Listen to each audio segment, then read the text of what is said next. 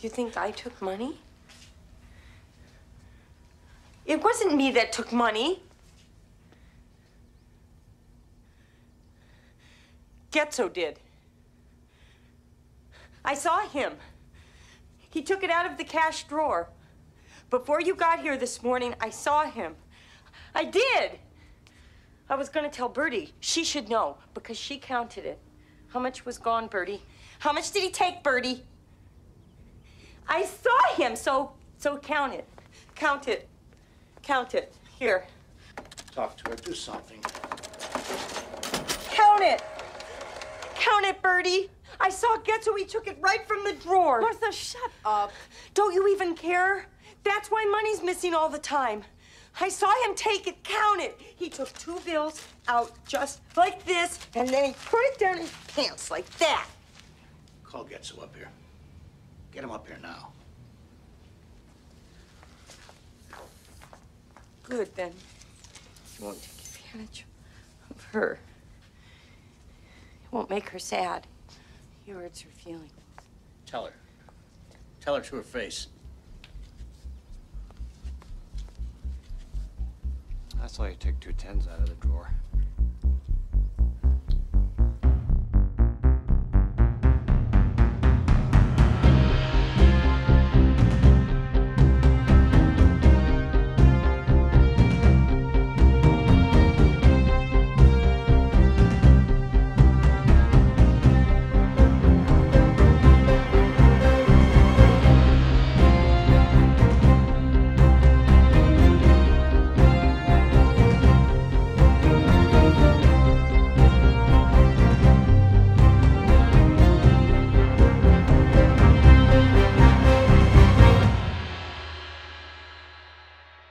Welcome to Ramblin', an Amblin podcast.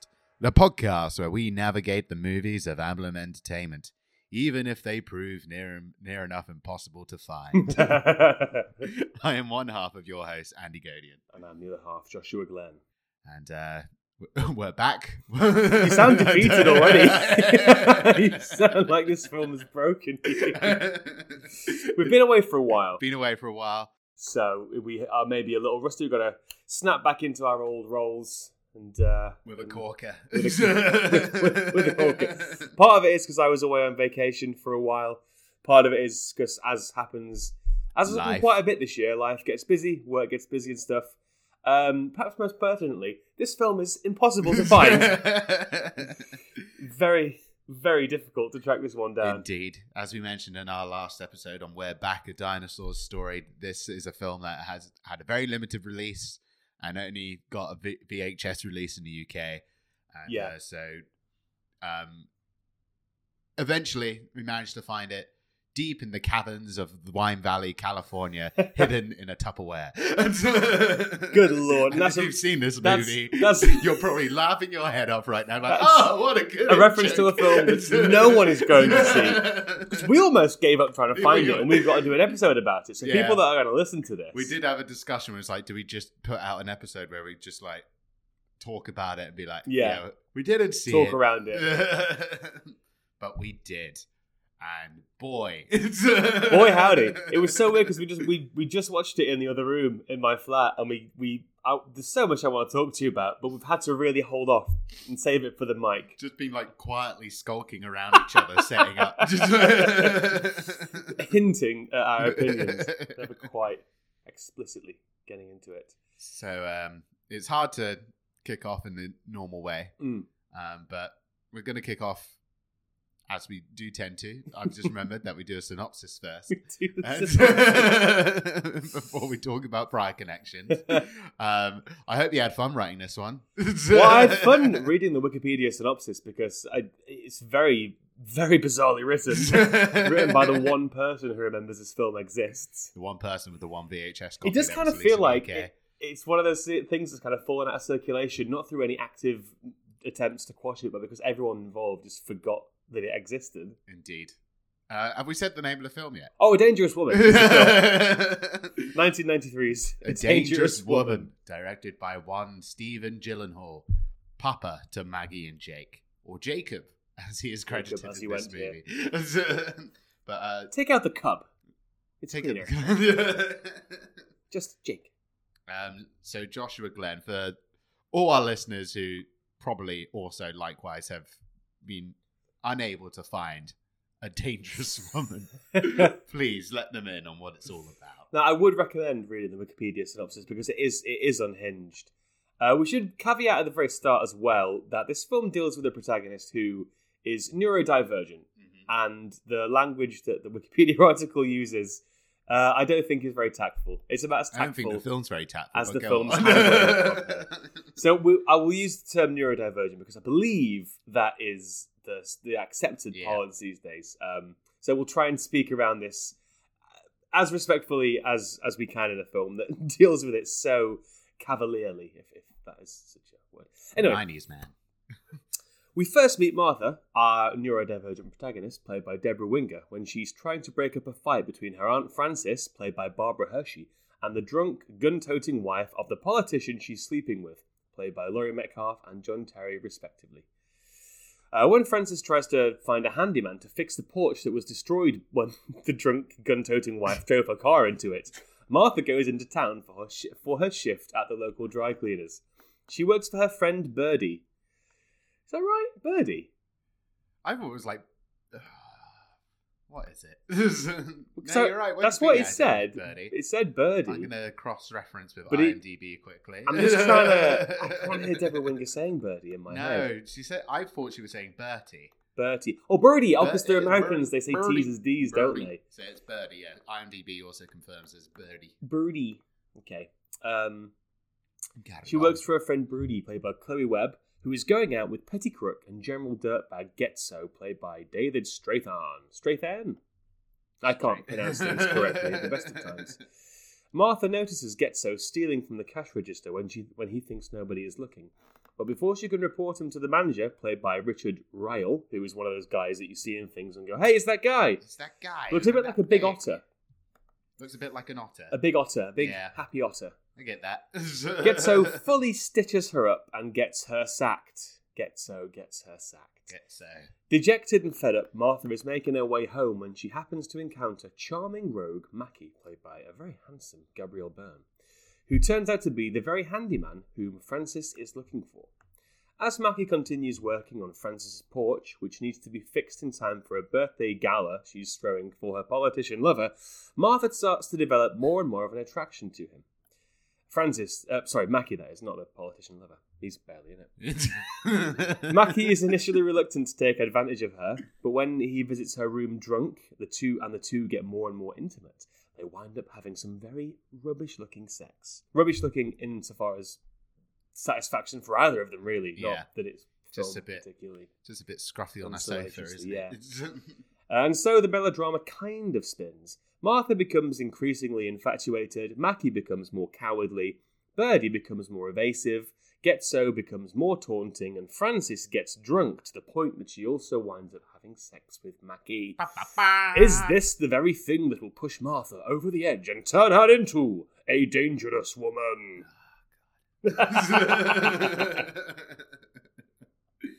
So, as we said, film never heard of before. I think it's probably even the first Stephen Gyllenhaal film I've seen, so I haven't even got much of a connection there beyond that fact. But the closest connection I think I could kind of make to it is like when you hear that title and hear the kind of ingredients there, it feels like on the surface at the very least it's a kind of like 90s potboiler thriller of kind of questionable sexual politics that were a bit of a dime a dozen, particularly in the early 90s. It's that sort of Postman Always Rings Twice kind of Southern noir thing, but it kind of, but it's a bit tamer than it's like it's a coy TV movie feeling version of that. It never quite goes full tilt like John M. Cain kind of thing. It's very, and we'll get into the kind of manner in which it kind of navigates both that kind of at least surface level look of it as a thriller and then also it's more of a character-focused drama. But because this is also a film that like no one has written about, the production details were a little sparse on the ground as well. I tried to find like tabloids from the time. I found a lot of reviews from the time, but like beyond that, I couldn't find any kind of production detail beyond very minuscule little bits and pieces of trivia. IMDb trivia? Was that loaded with... No, it's like 4 bits tidbits of trivia. But I've done something of a job to kind of craft a bit of a road to a dangerous woman narrative, if you will. Yeah. So I'll guide you through this now. Hopefully you'll find it enlightening. Well, we'll see. I speak on behalf of the listeners when I say we'll see. We'll see. I'm not promising anything. Listeners, using the term listeners feels quite optimistic for an episode on a dangerous woman. So this is a film that is based on a book. Not a book I've read, nor have heard of, by Mary McGarry Morris, who is a celebrated author and playwright who has been compared to the likes of John Steinbeck and William Faulkner when it comes to her character-driven storytelling. Oh. The novel itself, published in 1991, was named by Time as one of its 5 best novels of the year and as one of the best books of the year by the American Library Association. And they would know. Morris also won the Barnes and Noble Discover Great New Writers Award. They need to work on that name. Barnes and Noble's a department store. Yeah. Well, I guess it's no weirder than Costa having a book award. Yeah. I just feel like Barnes and Noble Discover Great New Writers Award. They need to work on that. That's title. Clumsy. Yeah. That's just the Barnes and Noble New Writer Award. Marvel. Best New Writer Award. Sure. They need to put that active verb in there. The discover. Discover Great New Writer Award. They don't Award. Passively stumble upon, they discover, they seek them out. Mm-hmm. So, as it sounds like in the early 90s that this book was very well received, and particularly by people, I imagine, like you say, the kind of Costa Book Club group. I can imagine that, a girl on the train sort of vibe. I can see it working more as a book than a film. So, as with any kind of popular book, film adaptations quickly discussed. And it is producer Naomi Foner, who at the time was Naomi Foner Gyllenhaal, what came on to write the screenplay and served as the head producer on the project, with the film being a co-production between Gramercy Pictures and Amblin Entertainment, with Kathleen Kennedy on board as one of the executive producers. Foner had received an Oscar nomination previously for her work on the screenplay for Sidley Lumet's 1988 film Running on Empty, and has gone on to continue to produce a number of screenplays. And she had been married to filmmaker Stephen Gyllenhaal since 1977, and A Dangerous Woman marked the first time that they collaborated professionally, with Stephen coming on to direct. Prior to this, Stephen had largely cut his teeth directing television and made-for-TV movies. You don't say. And I directed episodes for such shows as The Insiders and Twin Peaks. Ooh. I directed episode 20 of season 2, which is not an episode I can remember incredible amount of details from. It feels like when it's getting to the crux of when it starts weird to shit. come back out of the tailspin. Wyndham Earls stuff going on. Bobby and Shelley reaffirm their love. Cooper calls Shelley, Donna and Audrey together to warn them about Earl. Briggs shows Cooper a tape of Windermere making a report on his quest for the Black Lodge. See, I don't really remember the incident of that episode. I remember the tape that Briggs shows Cooper. Yeah, it doesn't sound like we're quite at the point yet when it stops being a bit shit. There you are, directed by Stephen Gyllenhaal. And so directed that episode of Twin Peaks and also the miniseries Family of Spies and the TV movie Paris Trout, both of which were nominated for multiple Emmys. His first big screen feature was a Jeremy Irons movie, a British movie, by the name of Waterland in 1992. A film, again, I've never heard of. Waterland. What year was Waterworld? Oh, 95? That's 96? Like how the Disney park in Paris is called Disneyland, or it's Disney World in Florida. Interesting. It sounds like a very European, milky cup of tea British drama. European denomination of Waterworld. So that was his first big screen feature. So that's where he's up to when A Dangerous Woman comes around that his wife has worked on the screenplay for. I wonder what those discussions were around. Maybe it was just around the dinner table. So, what are you working on at the minute, love? It sounded a little bit Irish. Like you were going for a bit of Irish. You sounded like watching Gabriel. You sounded like Mackie. So yes, they both came on board with this, and this is also the film which marks the only time that the whole Gyllenhaal family collaborated together, with Father Stephen directing, Mother Naomi writing, and children Jake and Maggie starring in it. But very briefly, blink and you'll miss it, because we literally missed Jake Gyllenhaal's. We missed Jakey one. He also brought along cinematographer Robert Elswit with him, who he had worked with on Paris, Trout and Waterland. Elswit is a name that some of you may be familiar with, as he would, of course, go on to collaborate with Paul Thomas Anderson on 6 of his films, winning an Oscar for There Will Be Blood. As well, he's worked on quite a number of movies, like big popular Hollywood movies, to this day. I think the last Anderson film he did was Inherent Vice. But a decent cinematographer. For the lead role, Foner and Gyllenhaal cast Debra Winger as Martha, a role which was considered something of a change for the acclaimed actress at this time in her career. Winger, after starring as Wonder Woman's sister Wonder Girl in a few episodes of the Linda Carter TV show back in the 1970s, made her feature debut in 1978's Thank God It's Friday at the age of 23. Followed by her role in Urban Cowboy in 1980 with John Travolta, for which she received a BAFTA nomination and a pair of Golden Globe nominations for both Best Performance by an Actress and Best New Star, because that used to be an award that the Golden Globes used to have. Arnold Schwarzenegger won it one year. For what, the Terminator? Stay Hungry. Oh, shit, yeah, of course. In 1982, she co-starred with Nick Nolte in Cannery Row, as well as cameoed as a Halloween zombie and nurse with Poodle in E.T., which I didn't appreciate. And continued her rise to stardom by starring with Richard Gere in An Officer and a Gentleman, for which she was nominated for Best Actress at the Academy Awards.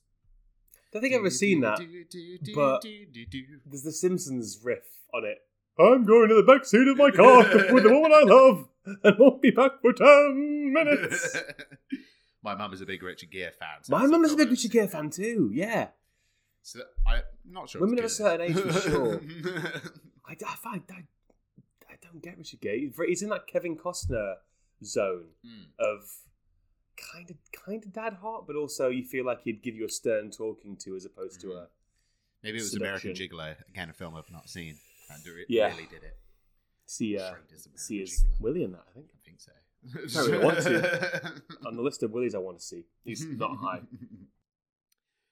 But following that, after An Officer and a Gentleman, she was nominated for the Academy Awards twice more for Terms of Endearment in 1983, the year after, which she was awarded to her co-star Shirley MacLaine, and for Shadowlands in the same year of A Dangerous Woman in 1993, for which she also received a BAFTA nomination. And also around this time, to add to her many nominations, her performance in The Dangerous Woman was, in fact, also nominated for Best Actress at the Golden Globes. And she won Best Actress for this film at the Tokyo International Film Festival. Elsewhere in the... Sorry. No, I was going to say, I know the Golden Globes is a bit of a joke, but you'd think... Back in the 80s or early 90s, it was probably a bit more... For a film to have been nominated for a Golden Globe and then just vanish. They just vanish. I've never known that's... crazy. I really wish there was more out there on this to find out why exactly it's just been, because I think Debra Winger she takes a break in her career about a few years after this, and then eventually starts coming back more into the fold, because she got a bit of a reputation for being difficult to work with. How much of that is actually she was difficult to work with, or just misogynistic, the Sean Young thing, behavior in the 80s and 90s Hollywood. As it's a slight aside, kind of context for what you just said. Have you listened to the recent series of You Must Remember This? No, I haven't. With Karina Long, she's doing erotic 80s and talking about a lot of female movie stars in the 80s and their treatment. And she did one about Sean Young. I forget the film that it was in relation to. But yeah, the sort of the treatment of Sean Young sounds quite similar to treatment of Debra Winger around the same time. Yeah. But good listening. I think she got a lot of that reputation from An Officer and a Gentleman because of Richard Gere complaining. And from what I've heard from other stories, that Richard Gere is also not a particularly easy person to work with a lot of the time. Has that all. Sorry, Richard, if you're listening. Also, if you are, come for me. Put us in touch with someone who knows what happened to this film, please, Richard, if you are listening. Elsewhere in the cast, you have Barbara Hershey as her aunt, which I still don't fully understand. She had previously worked with Stephen Gyllenhaal on Paris Trout and was cast in the role of Frances, Martha's aunt, after Glenn Close originally was circling the role but dropped out further towards cameras rolling. Jeff Bridges and Jason Patrick were both considered for the male lead. She's Boxcar Bertha. Barbara Hershey? Yeah. Yeah, she did a lot. Yeah, it's sorry. Jeff Bridges and Jason Patrick were both considered for the male lead, but Gabriel Byrne was eventually cast, having previously, he already had Miller's Crossing was 1990, so that's under about. Cool World as well, earlier in the 90s. Have you ever seen Cool World? No, that's on my list. It's a weird movie. Yeah. Yeah. We can do our own Roger Rabbit. But make it naughty. Make it even sleazier. Couldn't get anything on how the shooting went. I'm assuming it was fine. Yeah. There's literally two locations in this film. The house and the main street of this small town that they're in. Which looks like kind of California suburbs somewhere. Actually, I think that might have been one of the only IMDb trivia notes is where it was shot.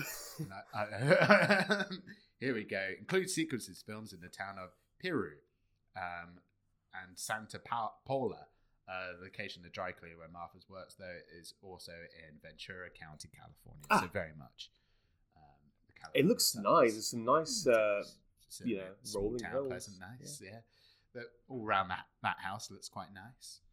I'm not sure I'd want to live there. I'd go for a walk on a weekend.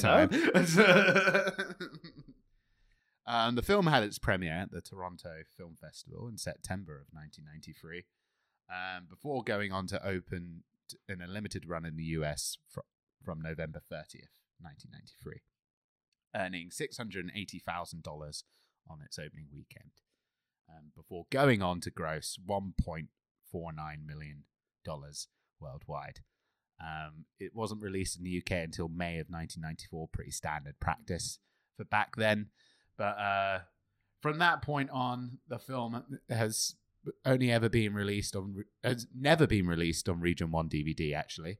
Has only had a VHS release in all territories. Wow. Critics at the time were fairly mixed. Lots of people were quite warm towards particularly Debra Winger's performance, with Janet Maslin, New York Times, saying, "A Dangerous Woman is a soap opera. With Miss Winger's eerily convincing performance at its centerpiece, the film creates a world of sexual chicanery and that would do any television series proud." Backhanded compliment, if ever there was one. Meanwhile, Todd McCarthy at Variety said, "An unusual entry from Amblin Entertainment. Pick will register deeply with some viewers, especially women, but it's the kind of odd and muted tale for which it is difficult to drum up theatrical interest in these days." Did it ever occur to you that what she needs is maybe a little kindness? Did it ever occur to you don't know what you're talking about? Occurs to me just about all the time.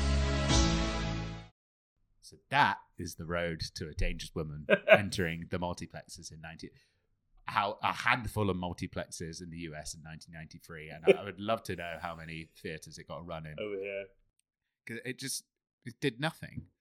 It made $1.4 million worldwide. And there's no budget. There's nothing on this movie at all, is there? It's just vanished. Yeah. So it's insane. I think where I want to start is, listeners, if you don't know, this is Ramblin', an Amblin podcast where we're talking about the films of Amblin Entertainment and where the kind of trajectory that this production company takes over its history. And last couple of episodes have been family-friendly fare. They've been dinosaur movies. We've been in quite a good realm of 90s blockbusters. They've all been quite populist, even if they don't always succeed. They've been quite, they're made for big, wide audiences. Yeah, this feels so weirdly niche as a project to pick particularly at this point in their career and in their timeline. Really, really incongruous. And even to the point where, like, in the opening credits, it has, like, it lists a number of production companies behind it. Roller Coaster Productions. Yes. Behind, that's one of them, Gramercy. But it doesn't list Amblin Entertainment as one of an Amblin Entertainment production, to the point where I had to quickly look on the end credits to at least see if the logo comes up at the end, because then I was like, if it doesn't come up at the end, then I'm going to write it off. But the logo did come up at the end. It does, yeah. And it is on the Wikipedia page. But it's an odd duck. We've had odd ducks before, and we often joke about... It made me think of Dad. Dad was like what I was going to give. It's a similar kind of TV-level soapy melodrama. Mm. But, so I guess that's where it kind of, you can see some of the DNA. Again, based on a book that had done well on certain bestsellers lists. And performing a particular mental condition as well, as Lemon did in that film. So let's start with the broader thoughts of the film. I personally found it quite placid for a while, and then we'll go into more detail, and then there's a lot, the melodrama really comes in literally what I think it's the last like 15-20 minutes of this film.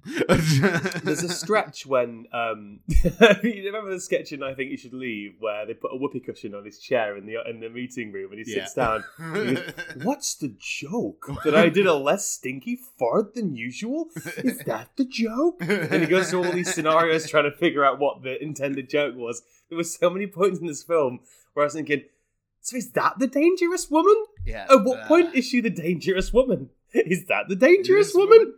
That's literally one of my first notes, is who is the dangerous woman? At the start, the wife of the politician turns up. Is she the dangerous woman? Right? Frances had sex with Mackie and Debbie Heard. Does that make her the dangerous woman? Mm-hmm. Oh, she's obsessed with him when he loses interest with her. That must make her the dangerous woman. No. None of those things. Even as a title, it's one, personally, I think, incredibly insulting to this poor character who for the most part I think this film's quite sympathetic towards her, and Debra Winger's performance is in that weird key of like, it's someone who's clearly observed a lot of this kind of behavior in people that do suffer from learning disabilities or I think you were going to name one. I was going to say, like, what it's just it's very vague, the vaguest. It's even though, like, the opening voiceover, I think, like, there's an opening voiceover and a closing voiceover from Frances, and I think it feels a little bit like a studio note going, like, we don't quite know what the relationships are going here, we need to kind of clarify certain points.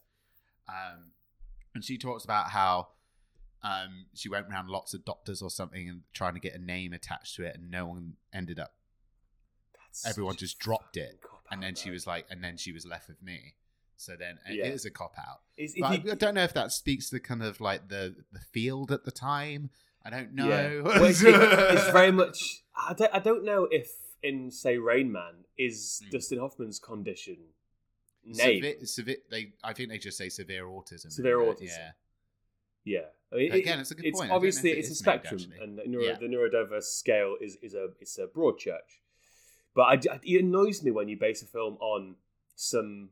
a mental condition, and then call it a dangerous woman. That's but even before you get to that point, if you're gonna use that as the crutch for your drama, have the balls or have the wherewithal and the substance to do something with it and pay its due respect. And first of all, name it. Yeah. Otherwise, you're just contributing to this vague stigma. Yeah. And then, like you say, you bring in the fact that it's called a dangerous woman. Mm-hmm. Jeez, I didn't. I knew nothing about. I hadn't looked at the synopsis. I knew nothing about the film going in today, 2 hours ago. So there was a point when I turned to you and said, "Oh, is the implication here that she has?" Because I think this was before the voiceover started out more. The implication here that she has some kind of condition, and the film. It's odd because it does for a time just seem to be running along on this line of being a drama about how people around her in her life either exploit her or mock her, and how that's kind of the film is always constantly on her side.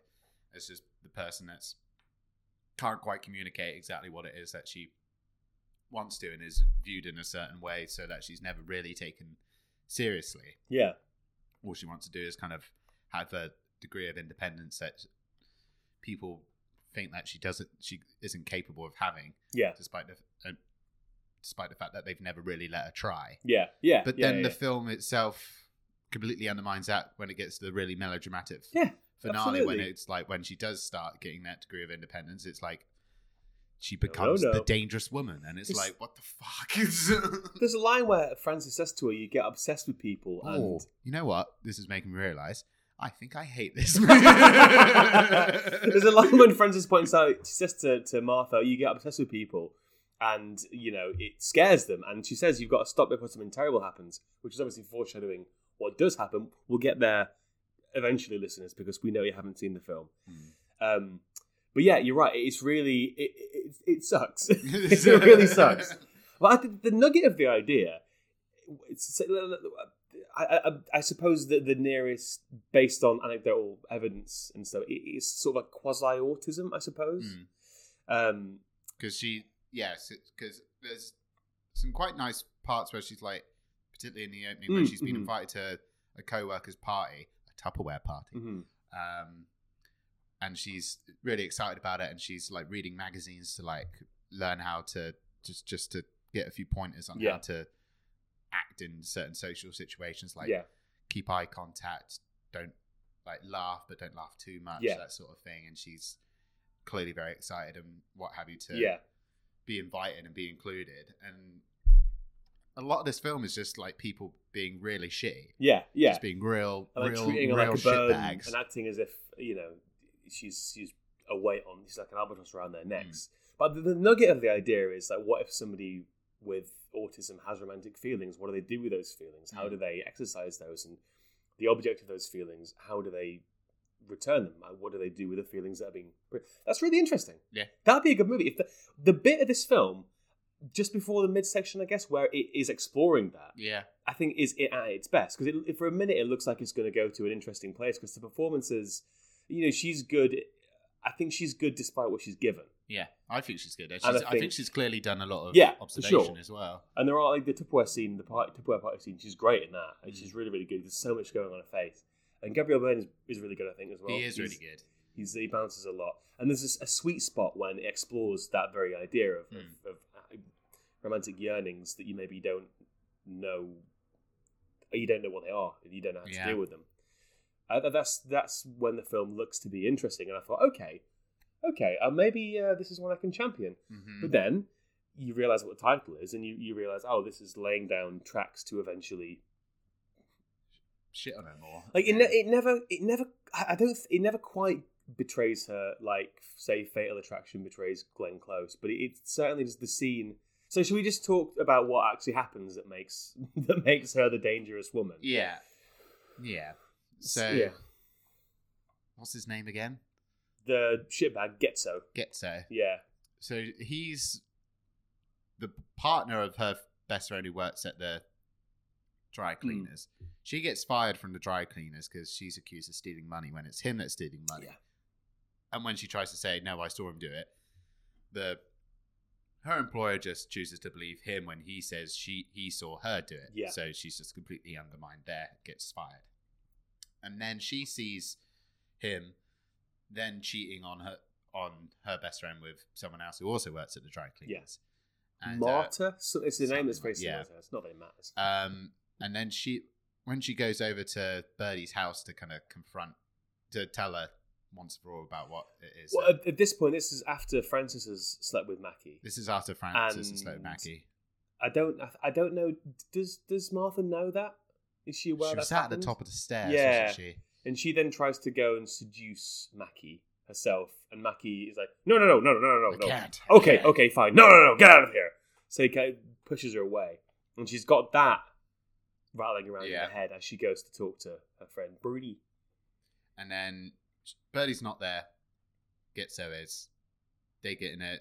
He's like, "What? Why are you doing this? Just no one wants you around here. Stop it!" And he gets a bit taunting her, and pushing her. And then her in that moment, she grabs She's got her hands there in the kitchen. She puts her hands behind her.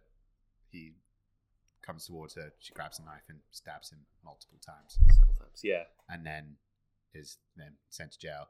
And then is also revealed that she's pregnant with Max's baby. And so then has to, and then has to deal with being told to tell one thing. Another thing with Martha's, Martha's character is that she doesn't, she can't tell lies. She's incapable of lying. She doesn't like lying. Like Jim Carrey in the film, Lie. But that's not a choice. That's because his son makes a birthday wish. Yeah, and then she ends up in a care facility rather than going to jail, where she's allowed visitation. And she, the film, it's like the film seems to understand how kind of mean and kind of hard that the film is on her. Yeah. It tries to give her a semblance of a happy ending. It is the way this film tries to wrestle its pieces into a happy ending is insane. Yeah, that's probably insensitive. It's baffling what it tries to do. Mm-hmm. I was trying to find out how the book ends, and I can't find it. Like, I was never going to read it, I'm afraid. Mm. I think it probably would have been harder to find in the film.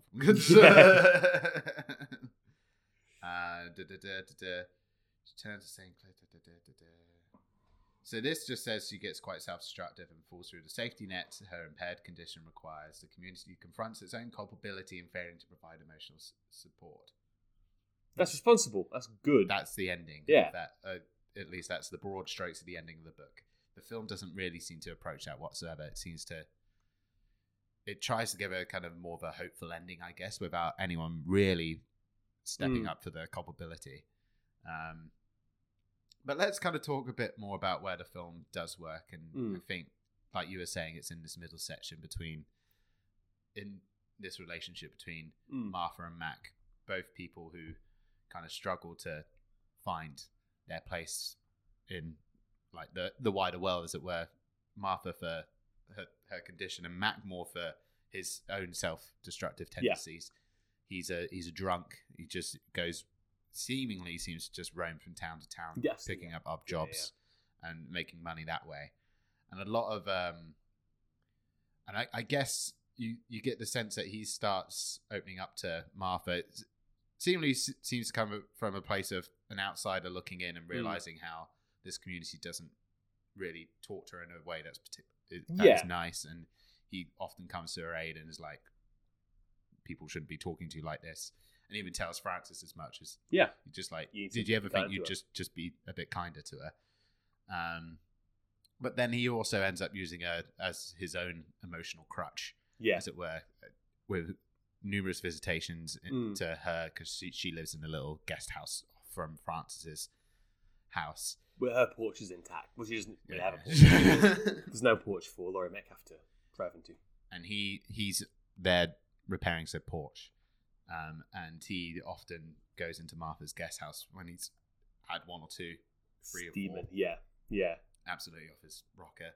Yeah. And kind of bears himself quite openly to her. There's quite a nice scene where he's like, gets her to play priest. Does a fake confessional. Yeah. And it's in that you kind of see where Byrne's strength as a performer is coming in. Because he is a very convincing actor in this movie, as he often is. He has a kind of like nice raw energy to him, where he's very handsome, but he's also, you get the sense that he's kind of a bit of a fuck up. There's quite a good line that he says about his kind of the way that he goes about his life. It's like, I'm a professional asshole. I've got to find a new line of work. Yeah. But those scenes, those nighttime, there's two such scenes. Those nighttime visitations. I think is it the first one where they just talk and they just sort of hang out. And it's the second one where they probably get down to it. Yeah. For some rubbish sex. And they're really good. Those scenes. There's a slight air of malevolence to them because he is. He feels quite dangerous. And you do feel protective because Debra Winger is so in the pocket. She's so in this performance. Yeah, you do feel quite protective towards her. Yeah, and in these scenes, you know what she's going through, and you know that she is trying to find a way to make herself open to this guy emotionally, and she's trying to realize what that is to her. and you fear that this guy will... You know, it put me in mind of, actually, I rewatched Fish Tank recently for the first time in a long time. Great, great movie. Love it so much. But it reminded me a bit of the scenes with Michael Fassbender and Katie Jarvis. You know, because obviously in that film, there's the power imbalance that comes from the age gap. She's like 15 in the film. He's a guy in his 30s. And there is a slight, like, they're both very charming actors, and there's a charming relationship in that film. But there is something innately disturbing, as there should be, because she doesn't direct. And the scenes in this film reminded me a bit of that. Not anywhere near as good, but, you know, they tap into that. Whilst he has that veneer of kind of that surface of, like, yes, he's actually being a bit more talking to her, like, on the level. He's still exploiting her for his own kind of... For very selfish reasons. Totally, seemingly to kind of, like... It's weird because, like, I think he particularly finds her purity, as it were. Yeah. As he even says that, doesn't he? It's a bit of a kink for him, which it feels a bit like... That first meeting in the house, that's... The confessional. Yeah, that's pre-makeover, right? I think so. No, it is. Yeah, it is, because it's after that, there's a scene of her masturbating. Yes, that's right. Which, as you pointed out, is the first time we've seen a shot of female masturbation in an Amblin film, or indeed, I think, any masturbation at all. Yes, true. I can't imagine there's going to be too many more. Well, we'll see how we go. And this is a good segue into what is my favourite scene of the film, and I think maybe as you was as well. She decides, that's the scene, the first nighttime sojourn, when they have that confessional scene, they get very emotionally intimate. That's when she realises... I guess she figures out what her emotions are with regards to Mackie, and she decides she wants to appeal to him more and you know, be more active in her seduction of him. So goes to a makeup store, and the makeup clerk is a woman played by Jan Hooks, who looks kind of familiar. Not sure if we do actually know her from anything. May well just know her from, like, because she... It's done, like, she did over 100 episodes of SNL, right? So maybe it's she was in Pee-wee's Big Adventure. She was in Batman Returns. So she was an early Burton head. An early Burton. She was in Coneheads. Speaking of heads, wait, who is she in Batman Returns? She's not... Jen. Is that... No, that's because I was just thinking Pee-wee plays the Penguin's dad. Is she the Penguin's mum? Oh, she might be. She might be, actually. Yeah. She's pictured here with balloons next to Christopher Walken. So I think she works for henchwoman. But she's a lot of fun. She really. It's one of those one-scene performances. It's just takes the movie. Staring at her as she's coming in, and, like, Martha's getting a little awkward, but then gets really into it. Yeah, because she's just like, I'm just trying to work out your flair. What's your flair? And it's clearly, like, bullshit market talk. Yeah, exactly. Yeah, but it works. And it's very sweet. That's just made me realise that this is just another example of people exploiting her in this town. It's not so nice. But in because they give her a shit haircut. And her sister's reaction to that haircut is brilliant. What have you done? How could you let someone do this to you? But in a vacuum... Yeah, of course she's being exploited. But in a vacuum, it's a good performance. On the scale of what we're seeing in the film. Yeah. But it kind of makes her happy, though. It gives her a sense of agency. And the haircut's not actually that bad. And it's in the next nighttime visit, she is the one who grabs Mackie's hands and puts them on her. Mm-hmm. And it gives her that sort of self-confidence, even though the hairstyle is abysmal in a very 1993 kind of way. Yeah. But Jan Hooks is short, just spiky, and very gelled. She's just so much fun. She's just someone who really, you know, rinses that rag for all it's worth. What did you think of Barbara Hershey? It's Frances. Oh, I didn't really like Frances, which is maybe a testament to the job that Barbara Hershey did. I don't know. I mean, it's because, like, from the off, you meet her in the middle of an infidelity where this wife turns up angry, smashes through a porch, accuses her of cheating, and they're both like, no, it's not happening at all. But then it clearly is. That's then is shown by them shagging on in the living room floor. First Amblin boobs, maybe. I can't. But yeah, because so that that puts you in initial sour mood because they're both gaslighting Laurie Metcalf, who has very justifiable reasons to be as angry as she is. Totally, yeah. But that all pays off in a scene that I think is very good as well. It's the scene when they throw the party for the politician. Yeah. And the wife turns up unexpectedly. And The Way You Look Tonight is being played by the band. Mm-hmm. And it's mostly dialogue free. And it's everyone sort of... what's her face? Martha has seen the politician and Francis hooking up. So she knows that even though they say they aren't having an affair, they really are. Mm-hmm. So people in the party are gossiping, saying, I can't believe the wife's coming. Why would she do that? She's crazy. And obviously Martha knows the truth mm-hmm. and wants to defend the wife, but she can't because that would ultimately hurt her sister, aunt rather, and the politician. So it's a scene of everyone, everyone, what everyone's bringing to that, the mm-hmm. motivations, and they're all trying to navigate. Is he a politician? These thought patterns.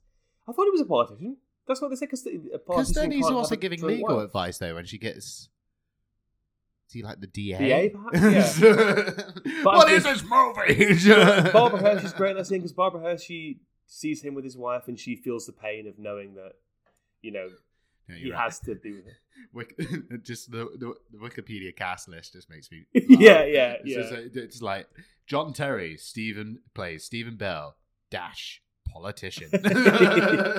Gabriel Byrne is Colin Mackey, an alcoholic handyman. The Wikipedia for this film is great, guys. You should give it a little look. Mm-hmm. But no, I thought that was a good scene. It was a good scene mm-hmm. of performances. And I do like scenes where characters have to portray one thing, but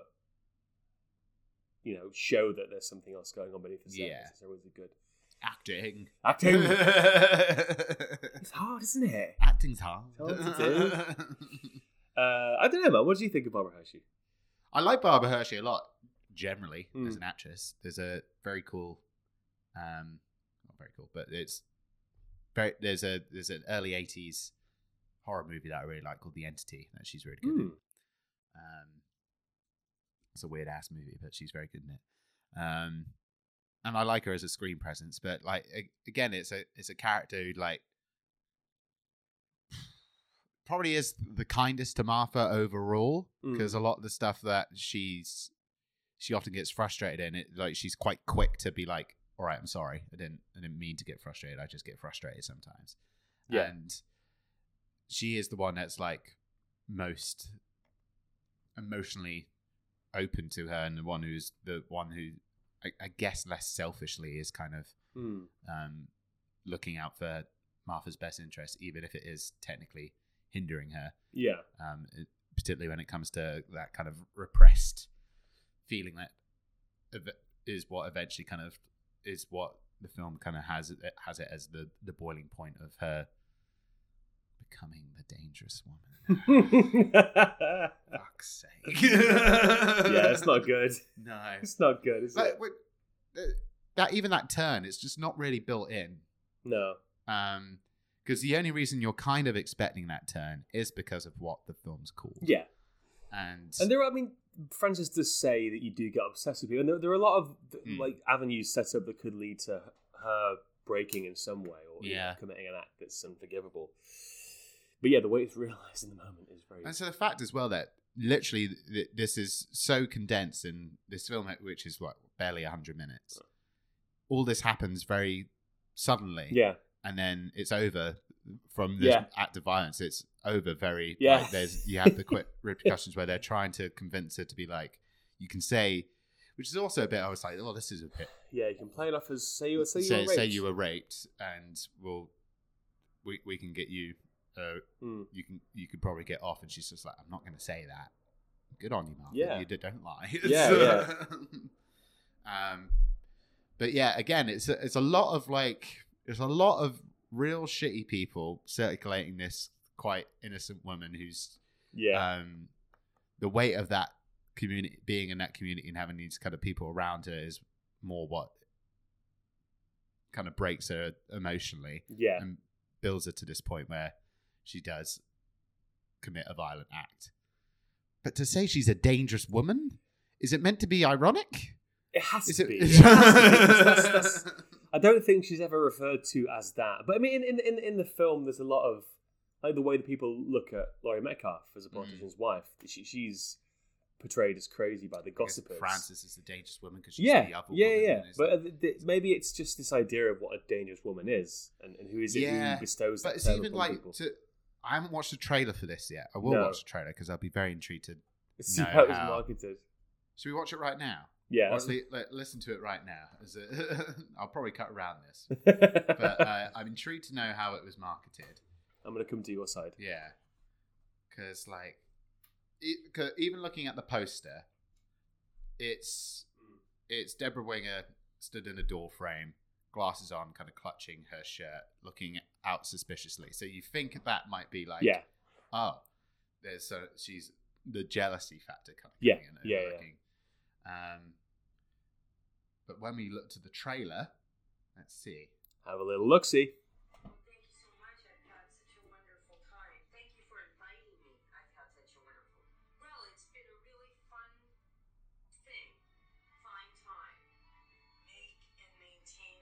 So far, so sweet. Mm-hmm. Girl.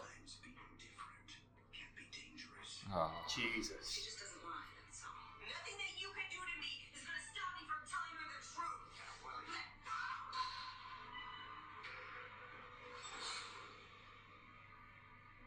Gramercy Pictures presents Debra Winger in an extraordinarily moving performance as a woman no one noticed.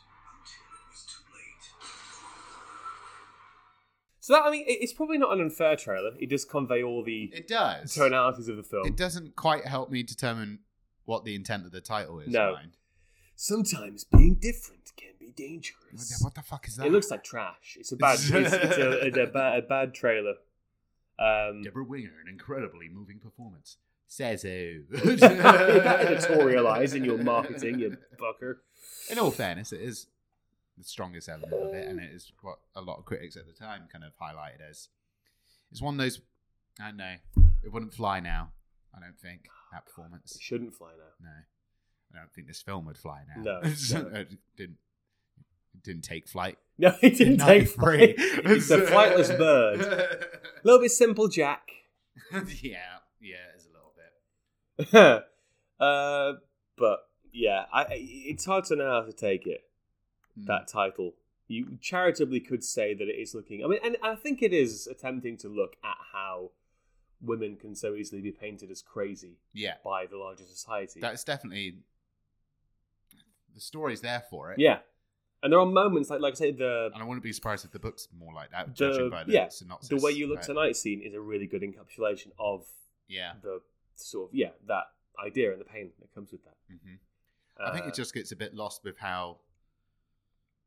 It's just not very nimbly done when it comes to the thriller element, I guess. Or... It feels like a film that's desperate for incident. It's grasping for incident, but in doing so, it undermines itself. Yeah. And then tries to backtrack and give her a bit of a bit more of a neat bow and a happy ending without anyone really accepting the culpability.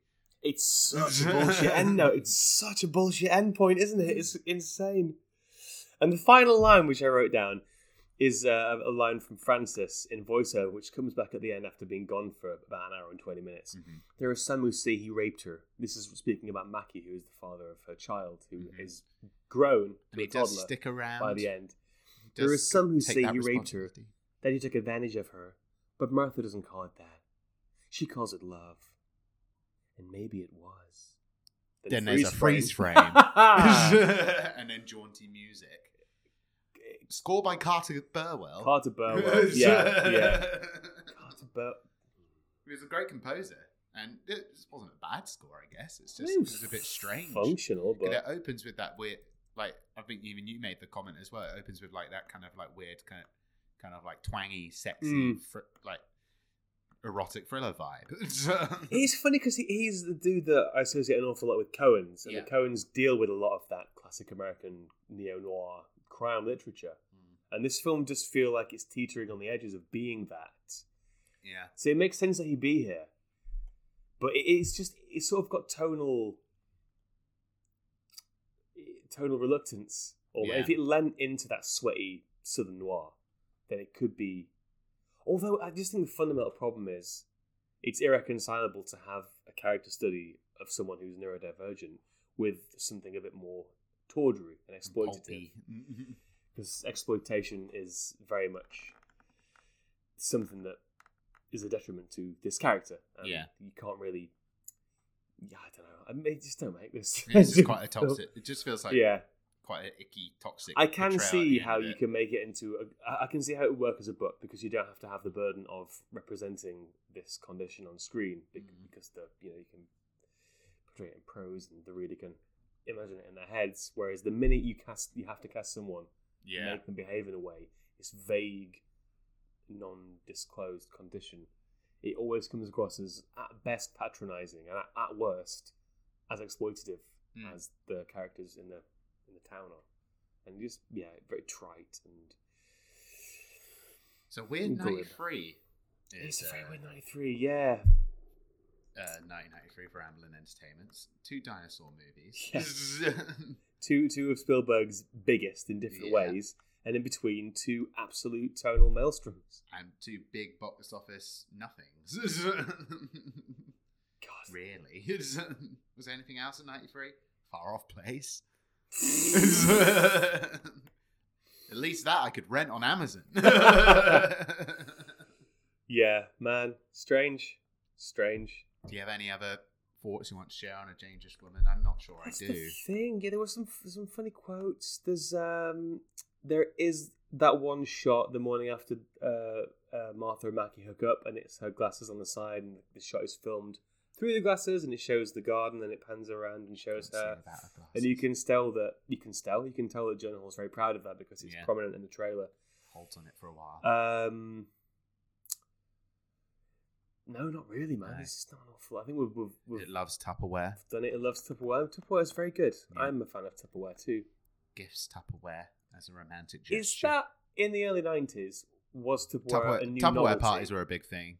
I remember like Avon parties and Summers parties, Candle parties, and Summers parties too. Yeah, but Tupperware's always been a given, so maybe it was a novelty in the early 90s. You and I were babbies at that point. Indeed. This film was unleashed upon the earth. I was but 3 to 4 months old. I was nearly 1. You were 1 when it got its US release. No, I was 1. Yeah, you were older than 3-4 months. You're April. Born in April. Yeah. So yeah, half a year. Yeah. Be kinder to yourself. I have to say, I because the stuff in this that works points to something better. I think I'd put it above something like Dad.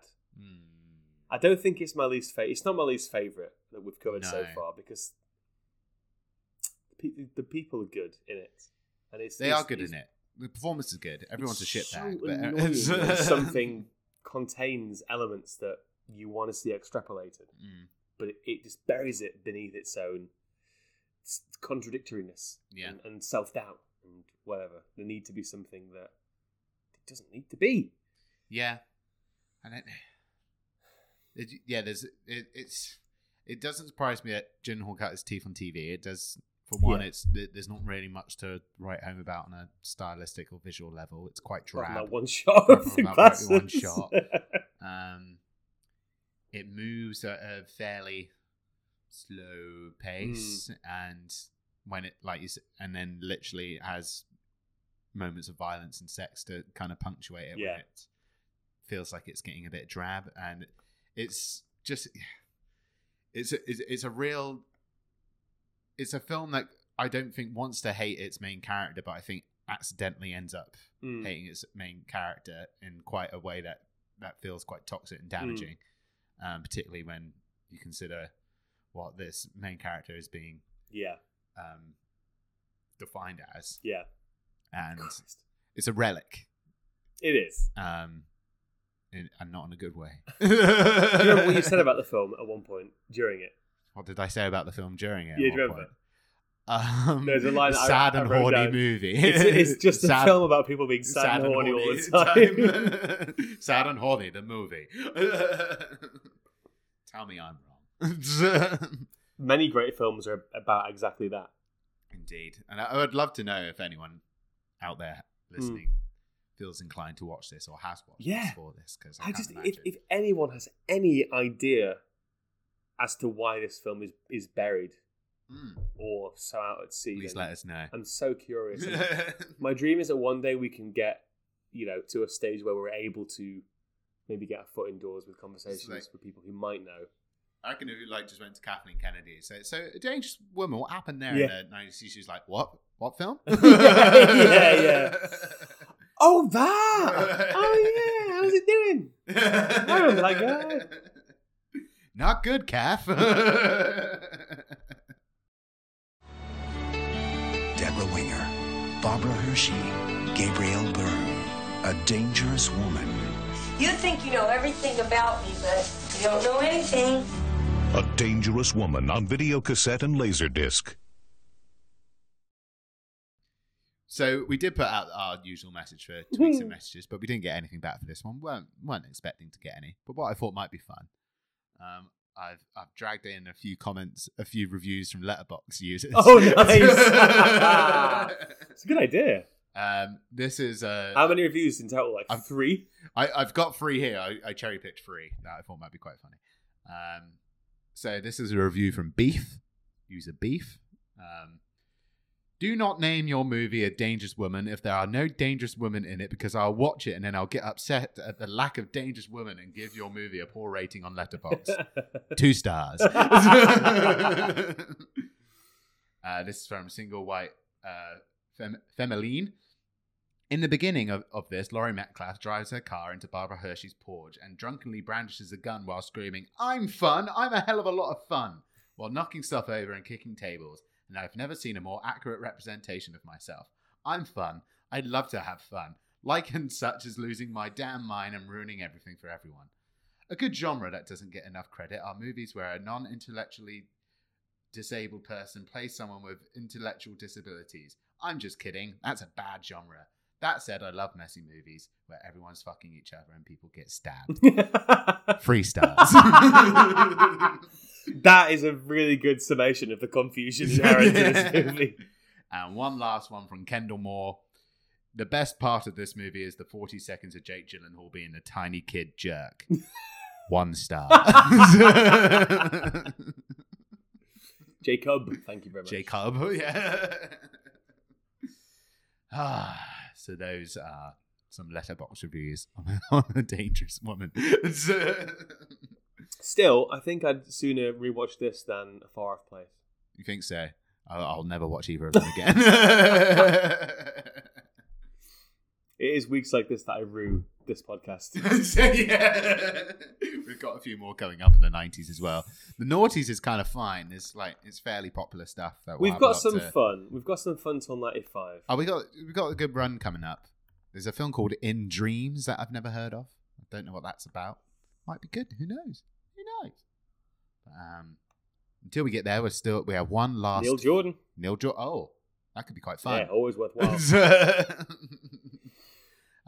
But before we carry on further down the 90s, we have one last port of call in 1993, with our next episode being on Steven Spielberg's second film of the year, the award-winning Schindler's List, of course. A titan, indeed, by any standard.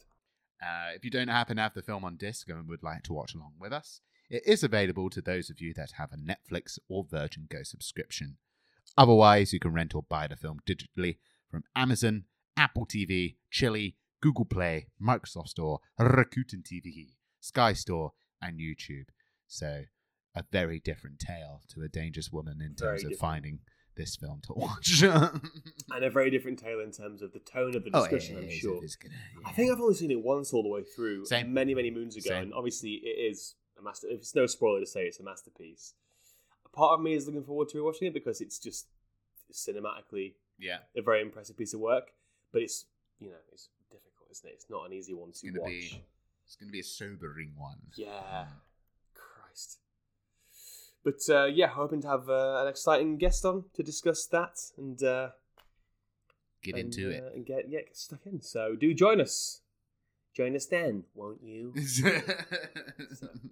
Catchphrase from a different podcast that I've stolen. Do you want to do the Twitter and email bit? So yeah, sorry, man, it's been so long. Yeah, if you want to share some thoughts, please do on Schindler's List. Tweet us at RamblinAmblin or email us at ramblinabout@gmail.com with any opinions, thoughts, personal experiences, perspectives on the film, and we will share them with eagerness. Indeed. This has been Ramblin' and Amblin' podcast. Ramblin' all about a dangerous woman. Well, sorry. We are.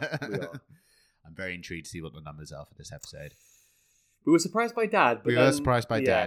I did get a good 100 in the end, but we'll see. Maybe all the Dangerous Woman fans will come out the woodwork. Yeah, there's a following akin to Poltergeist. Yeah, let's see. And we hope you do join us next time for our episode on Schindler's List. Until then, take care, stay safe. I've been Andy Godian. I've been Josh Glenn, and we're not going to be going away anytime soon, so we'll be back to our regular scheduling, hopefully. In theory. Touch wood. Take care, gang. Lots of love. Goodbye.